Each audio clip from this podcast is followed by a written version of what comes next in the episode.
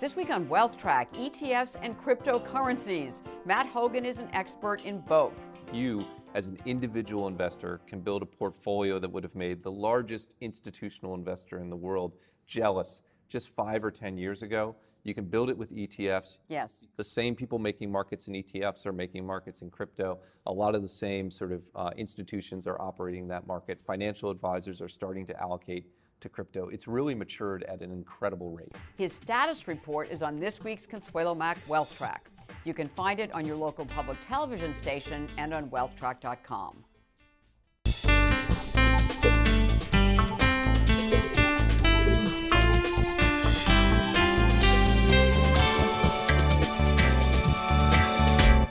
Funding provided by Morgan Le Fay Dreams Foundation, Clearbridge Investments, a Legg Mason company, Miller Value Funds, Royce and Associates, Matthews Asia, First Eagle Investment Management, Strategas Asset Management, and Eaton Vance.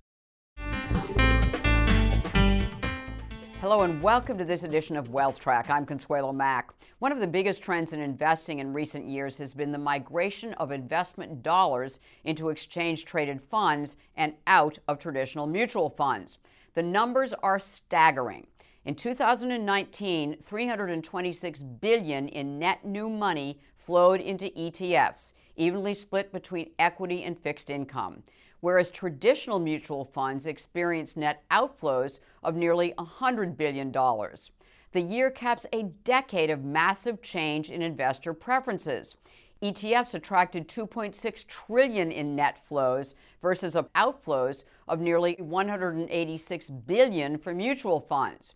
If the trend continues, and there is little reason to believe it won't, analysts believe ETF assets will surpass mutual fund assets well before the end of the decade. Today's guests had the foresight and guts to get involved in ETFs in their early stages and more recently cryptocurrencies, which are still in their development phase. We're going to get an update on both. He is Matt Hougan, Global Head of Research at Bitwise Asset Management, a cryptocurrency asset manager founded in 2017, which launched the world's first cryptocurrency index fund, the Bitwise 10 Private Index Fund, which holds the 10 largest crypto assets weighted by market capitalization. Hougan describes it as the crypto equivalent of an S&P 500 fund. He is also chairman of Inside ETFs, where he was CEO until joining Bitwise. Inside ETFs is the world's largest ETF education and events company. Hougan was also CEO of ETF.com, a leading ETF authority, which he helped start in 2001 when ETFs were starting to take off. I asked Hougan about ETFs first. Why are they attracting so much investment money while mutual funds are losing it? The short answer is that ETFs are just better than mutual funds. Tax efficient, they're more liquid, they provide access to any area of the market that you want. It's literally never been a better time to be an investor than today. You, as an individual investor, can build a portfolio that would have made the largest institutional investor in the world jealous just five or 10 years ago. You can build it with ETFs, you can trade it commission free, you can buy fractional shares. Uh, it's just made investing better for everyone, and that's why They've gotten assets. That's why they're stealing assets from mutual funds. And that's why I think that will continue to happen for the next 5, 10, 20 years. Talk about how the industry has matured. And, and you mentioned that basically you can buy any asset class now uh, in ETFs. I mean, they've yes. all been created. Yep. Stocks, bonds, right. commodities. commodities. Uh, you can have option Options. overlays on ETFs. You right. can have factor driven ETFs that maybe tilt towards low value stocks or momentum stocks. You can buy ETFs covering the US market, international market, emerging markets, frontier markets, different countries. Uh, you can buy really anything. It's all at your fingertips and it's all at extremely low fees, fees that are lower uh, than traditional US equity mutual funds. You could buy, say, a Nigerian equity ETF mm-hmm. if you wanted to. Not a recommendation. Uh, but you could do that, and yeah. the fee would be relatively low. What are the, you know, what, what, do you, what should you look for? What should you try to avoid? Yeah, so you want an ETF that holds a, well, it depends on what you're accessing. Most of your money should be invested in very boring ETFs. ETFs that track familiar indexes like the S&P 500, uh, like the MSCI EFA index, which is the largest index of international stocks, or the MSCI Emerging Markets Index. You want big, broad-based exposure. Every academic study and everyone's experience who's been in the industry for a while will tell you that that should be the core of your portfolio. And if you're looking at those ETFs, you want an ETF that's low cost, that's been around for a while, mm-hmm. and that's liquid, that trades a lot of shares so you can get in and out at a fair price. But those Right. ETFs are available from everyone from Vanguard to BlackRock to State Street. Uh, you have a wide array of choices. Now, So the parent company matters. not that much. It doesn't. They would love to tell you that it matters a lot, as Okay. long as it is a relatively well-established. All right, well-established though, yes. Yeah, right. but there, there are a bunch of them, and they all do a good job of running ETFs. They'll tell you that it's rocket science, Mm-hmm. uh, and there are parts that are difficult, but broadly speaking, the entire industry has matured, and most of those ETFs do a great job tracking their index. Now, you might have particular points of view. You Right. might want to invest in a theme, cybersecurity, or some version of biotech, or you might have a Mm-hmm. view that you should overweight emerging markets. That's fine, and there are ETFs that will do that for you as well. When you're looking at those, you want to get an ETF that's the most sort of pure play exposure to cybersecurity, right? You don't want to be So you holding. need to look. You need to look at what the holdings are in the ETFs to know what you own. That's right? exactly right. For those Yeah. more niche ETFs, it's Right. very important because you can have an ETF that looks exactly the same. Let's take two home builder ETFs. Mm-hmm. Uh, one will have a, a large concentration in actual home builders. The other one may own companies like Home Depot or furniture suppliers Mm-hmm. or paint suppliers that are tangential to the home building industry. Right. And it's worth, it doesn't take long. It only takes a couple of minutes. It's worth drilling in to make sure that what's held in that ETF is actually what you want to get exposure to. So that's worthwhile, particularly as you get into those nichier areas of the market. Right. So what are the kinds of ETFs that are outside of the mainstream that you might look at a- with a little bit more scrutiny? I don't, Sure. Well, there are a lot of ETFs that are only appropriate for really expert investors, and they're available to everybody. So that's a Mm-hmm. Mismatch that can get people into trouble. I'll give you one And no example. one's screening you for that. No you one's can screening. Just buy it. That's right. exactly right. Right. So I'll give you an example. There are ETFs that track volatility futures. Mm-hmm. Now, you as an investor may think volatility is going to go up tomorrow. Uh, Mm-hmm. We're in a crazy world. Maybe it's going to get even more crazy, and you want to buy uh, exposure to that. Mm-hmm. Unfortunately, there's a difference between buying exposure to volatility and buying exposure to volatility futures. So these products don't actually track uh, volatility particularly well. The VIX right, right. particularly well, particularly over long periods of time. There's actually a significant holding cost to them, such that if you own them for a year or more, you should expect to lose 60 or 70% of your money. Wow. Now, there's not actually anything wrong with these ETFs. They Right. do exactly what they say they do if they read the prospectus. But how many of us read the prospectus? It's easy to make the mistake oh, it's a volatility ETF. Mm-hmm. I want exposure to volatility. I'm going to buy it. So you have to tread very carefully in volatility ETFs. Another area of the market where you have to understand what you're doing is levered and inverse ETFs that claim to provide, say, two times the return of the S&P 500. Mm-hmm. You can make mistakes uh, there that can leave you burned if you hold them for long periods of time. Right. Uh, so, so those are the kind of ETFs where you have to exercise caution. So are, are those are those really meant for short term, like short term positioning, That's- as opposed to long term? Because and, I mean, you tell me. Yeah, no, that's that's exactly right. So Yeah. what those funds do uh, is they provide 2x the return on a one-day basis. Mm-hmm. But if you hold them for two or three or four days, it doesn't do that. You know, so ETFs, they're they're supposed to be transparent, liquid, uh, you know, represent basically the underlying you know index, whatever it is. Yeah. And so, um, where are there issues? Are there any issues where they are not transparent, or Right. where they're not liquid, or the, or they're not close to what you think you're buying if, if you're looking at you know the way they're labeled? Yeah, yeah. So, so most of the examples are in that latter camp where you think you're buying 2x the return of the S&P 500 over a year, Right. but you're really getting it over a day. Uh, that's where people run into significant issues and where you Okay. have to be uh, a little bit careful. There, there are other maybe peculiarities of the market Mm-hmm. that ETF people like to talk about. So an example is high yield bond Mm-hmm. ETFs. High yield bond ETFs own, like it says, high yield debt. Right. High yield debt is extremely illiquid. Illiquid, right? exactly. Uh, particularly during times of crisis, that market can completely Shut freeze down, up. right. Mm-hmm. Right. But the ETF keeps trading, and so what you can And s- how does that work? Yeah, yeah, How yeah. How does it keep trading if the underlying assets are not? Uh, it's a great question. The, the Yeah. Mm-hmm. answer is that it trades to a discount, typically. okay. Right? So, uh, it, during a time of crisis, if you're trying to sell something, it probably sells at a discount. Mm-hmm. And that's what happens to the corporate bond market. If you actually had, say, corporate bond X for a shale producer today, and you were trying to sell that, right? Mm-hmm. Right. Uh, you would take a significant haircut. So there are ETFs that own that kind of shale producer bond. They Right. trade on the market. They may trade at a one to two percent discount to the net asset value. Uh, but that just reflects the clearing cost of getting out of the market during a crisis. People worry about it. I actually think it's a vastly superior structure. I think the sort of existential risk exists with traditional mutual funds covering the corporate bond space. Uh, ETFs are the solution to that. But that's one area where you may see you know, discounts. You expect Right. to see an ETF trading in line with its fair value. When it holds something like corporate bonds at a time of crisis, you can see discounts emerge. But I think that's okay. But I, I don't get that, Matt. I mean, if, Mm-hmm. if, if, the, if you can't, you know, I mean, there's been a lot of talk recently about the illiquidity in the bond markets. Right. I mean, let alone the treasury Right, right, markets, right, right. Um, which is unprecedented. But but s- so who's making good on? I mean, who's giving you the you know the the Yeah. the discount? Who's giving you your you know some money back Right. when they can't clear the trade? Yeah, yeah, How yeah. does that?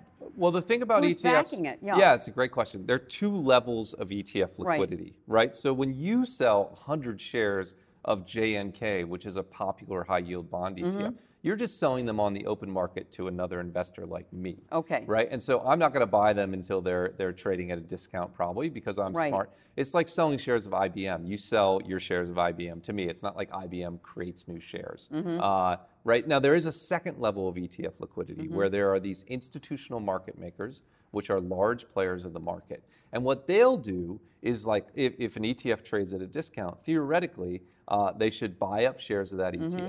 They then get to send them into the ETF issuer, and the ETF issuer redeems them the securities in the ETF. Now Mm-hmm. that sounded complex, but let's give the example. With JNK, high Right. yield bond ETF, it would trade at a discount. They would buy it at a discount, a bunch Mm-hmm. of shares, 50,000 shares. That should drive the discount up, Mm-hmm, right? So it trades at fair value. But then the AP, the, this institutional investor, will return those shares to the issuer, State Street, and State Street will give them a whole bunch of bonds worth the net asset value of that fund. Mm-hmm. And the AP's job is then to sell those bonds so that they get their money back. What's happening when it trades at a discount is the is the institutional investors, the folks I'm calling an AP, Right. are saying, uh, I don't think I could sell these bonds at what you're telling Mm-hmm, me they're worth. I think if I needed to sell them, it would be one or two or three percent lower.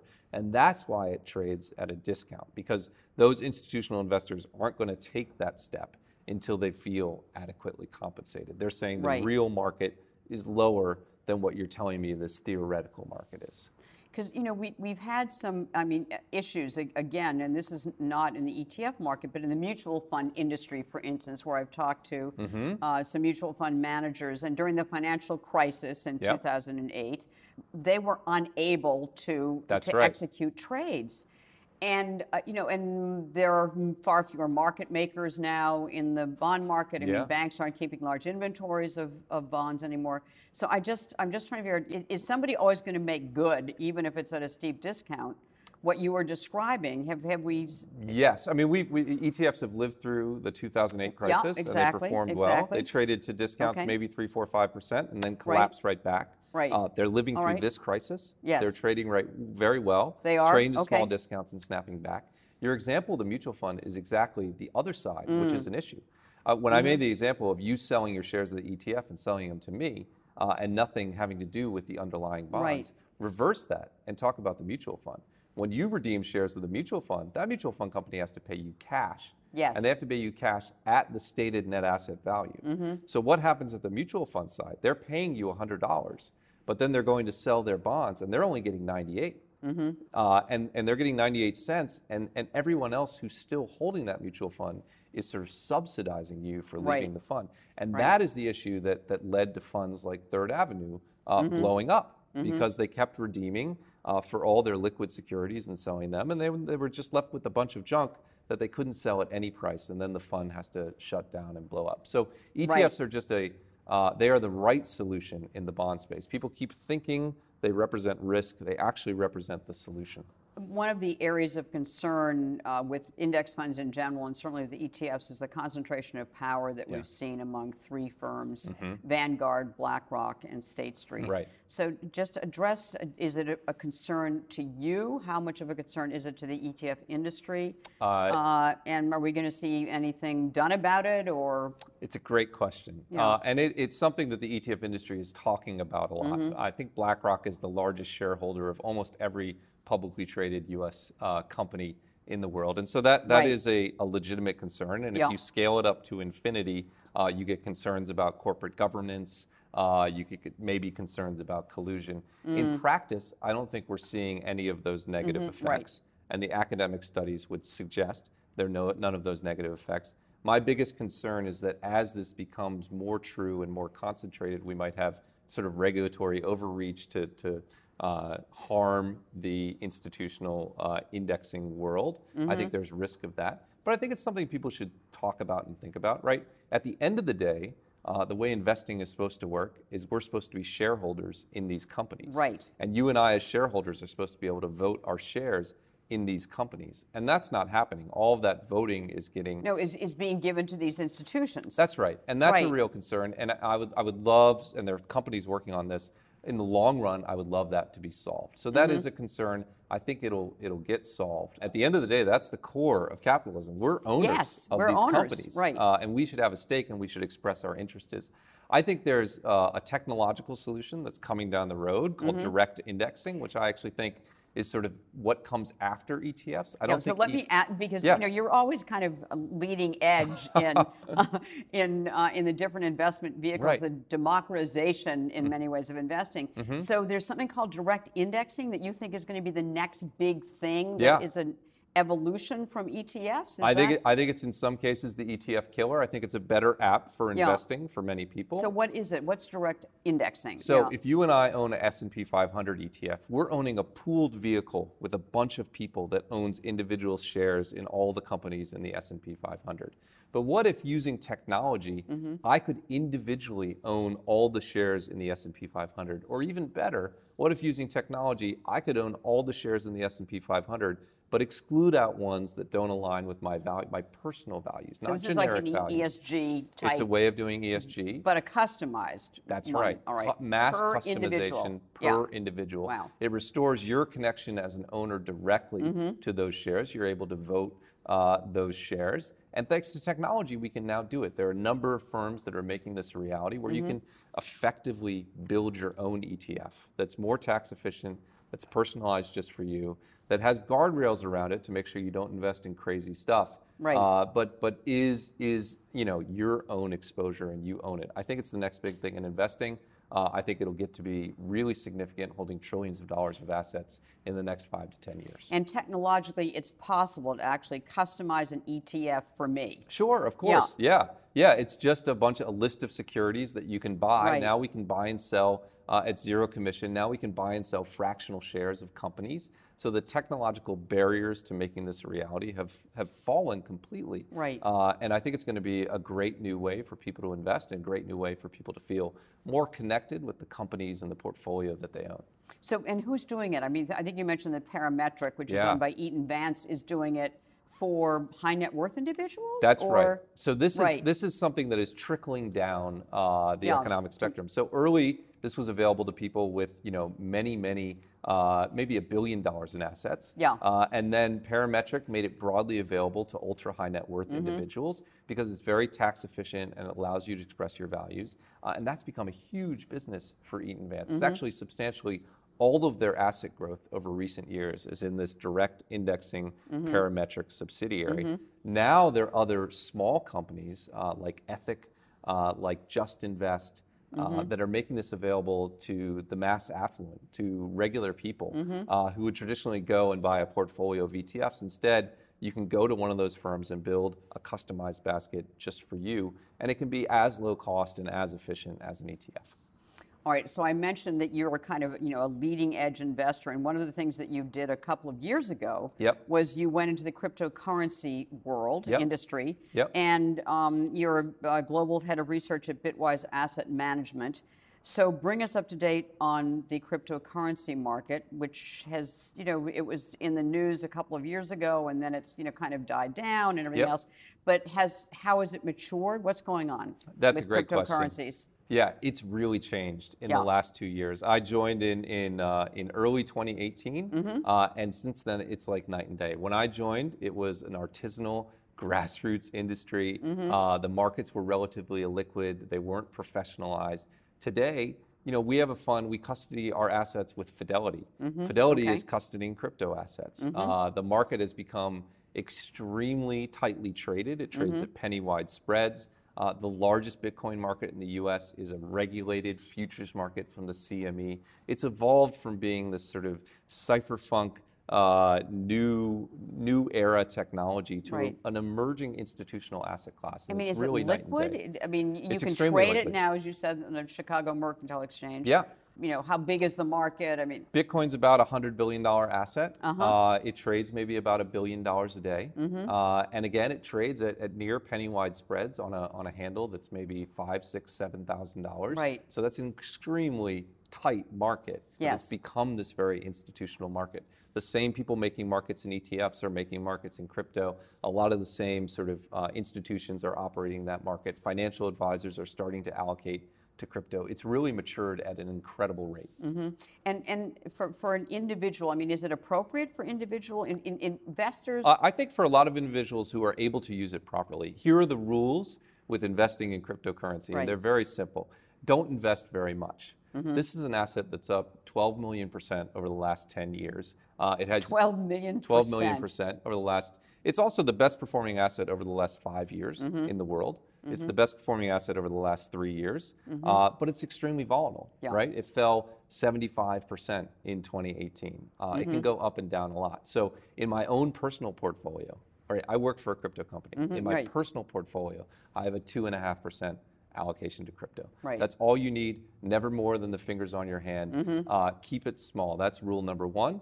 Uh, and then rule number two is you have to have a long-term time horizon. Mm-hmm. Uh, this is not something that's playing out over a month, six months, so a long year. term being two years, three years, five years, 10 years? Three to five years. Three to five years. Yeah. There's Okay. never been a period in the history of Bitcoin where making an allocation to Bitcoin in a portfolio and rebalancing it hasn't increased your risk adjusted return if Mm-hmm. you held it for three years. Uh, and I still feel we're very early. So I think Right. this market is really substantial. I think there's significant opportunity ahead of us. But you have to invest for multiple years and you have to hold a small amount in a disciplined fashion. So is it a non correlated asset Mm-hmm. to equities? It's not correlated to everything. To everything. Literally, it's in a world of its own. It's in a world of its own. And that Yeah. is- so and it look trades its, on its own uh, on its own merits or whatever's happening in its market. That's right. But it's not responding to other.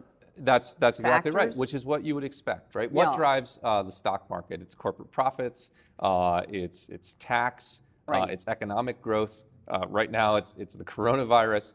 What Right. drives the crypto market? It's technological development, it's regulatory development, uh, it's new use cases, it's Mm-hmm. education, it's the time it's been on the market. It has fundamentally different drivers, which Mm-hmm. is why both uh, really over any period you look at, it's not correlated to US stocks, international stocks, emerging market stocks. Mm-hmm. It's not correlated to bonds. It's not correlated to the VIX. Uh, it's not correlated to, to gold. I think the market has matured over the last two years to the point where uh, it could now support an ETF. Uh, until then, what investors should do is they should think very carefully about who they're partnering with to access uh, uh, Bitcoin or crypto. It's very important that your partner is reputable and established, more important than other asset classes. So uh, be careful until then, and then eventually, hopefully, Right. we get an ETF that makes it easy. Okay. Um, we've discussed a lot of you know different vehicles for investors, and uh, if if there were you know one investment that we should all own some of in a long-term diversified portfolio, and as specific as you can get, what would it be? Yeah. Uh, maybe I'm talking my own book, but I would have a small uh, 2% allocation to crypto in my portfolio. Okay. I think very few investors do. Uh, the studies show it has a dramatic effect on risk adjusted returns. Mm-hmm. Uh, don't keep it more than that and rebalance it, but that's what I would do. All right. Well, we'll leave it there. And that, that is a very unusual idea for a wealth track, let me tell you. So I know. Matt Hougan, thanks so much for joining us. Thanks for having me.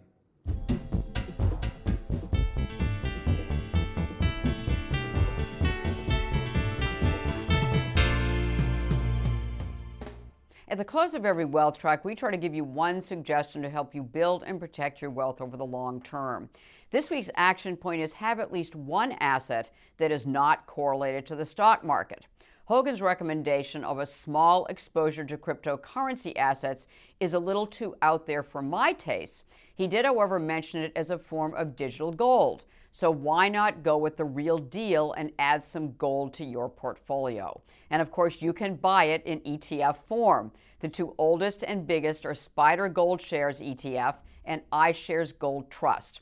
The other fail-safe non-correlated assets are cash and cash equivalents like 3-month treasury bills. Treasury bills and other treasury securities can be purchased directly from the US Treasury, commission-free at treasurydirect.gov.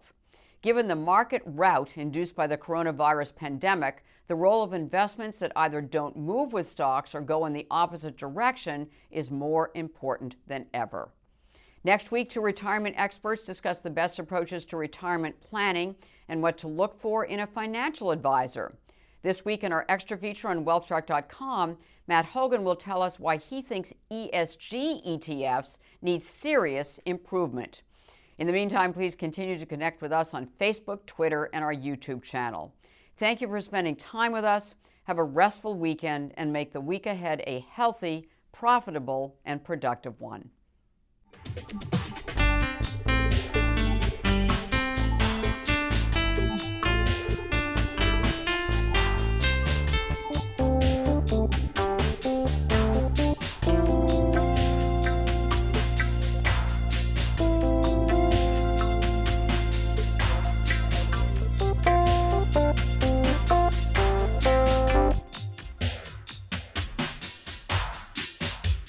Funding provided by Morgan Le Fay Dreams Foundation, Clearbridge Investments, a Legg Mason company, Miller Value Funds, Royce and Associates, Matthews Asia, First Eagle Investment Management, Strategas Asset Management, and Eaton Vance.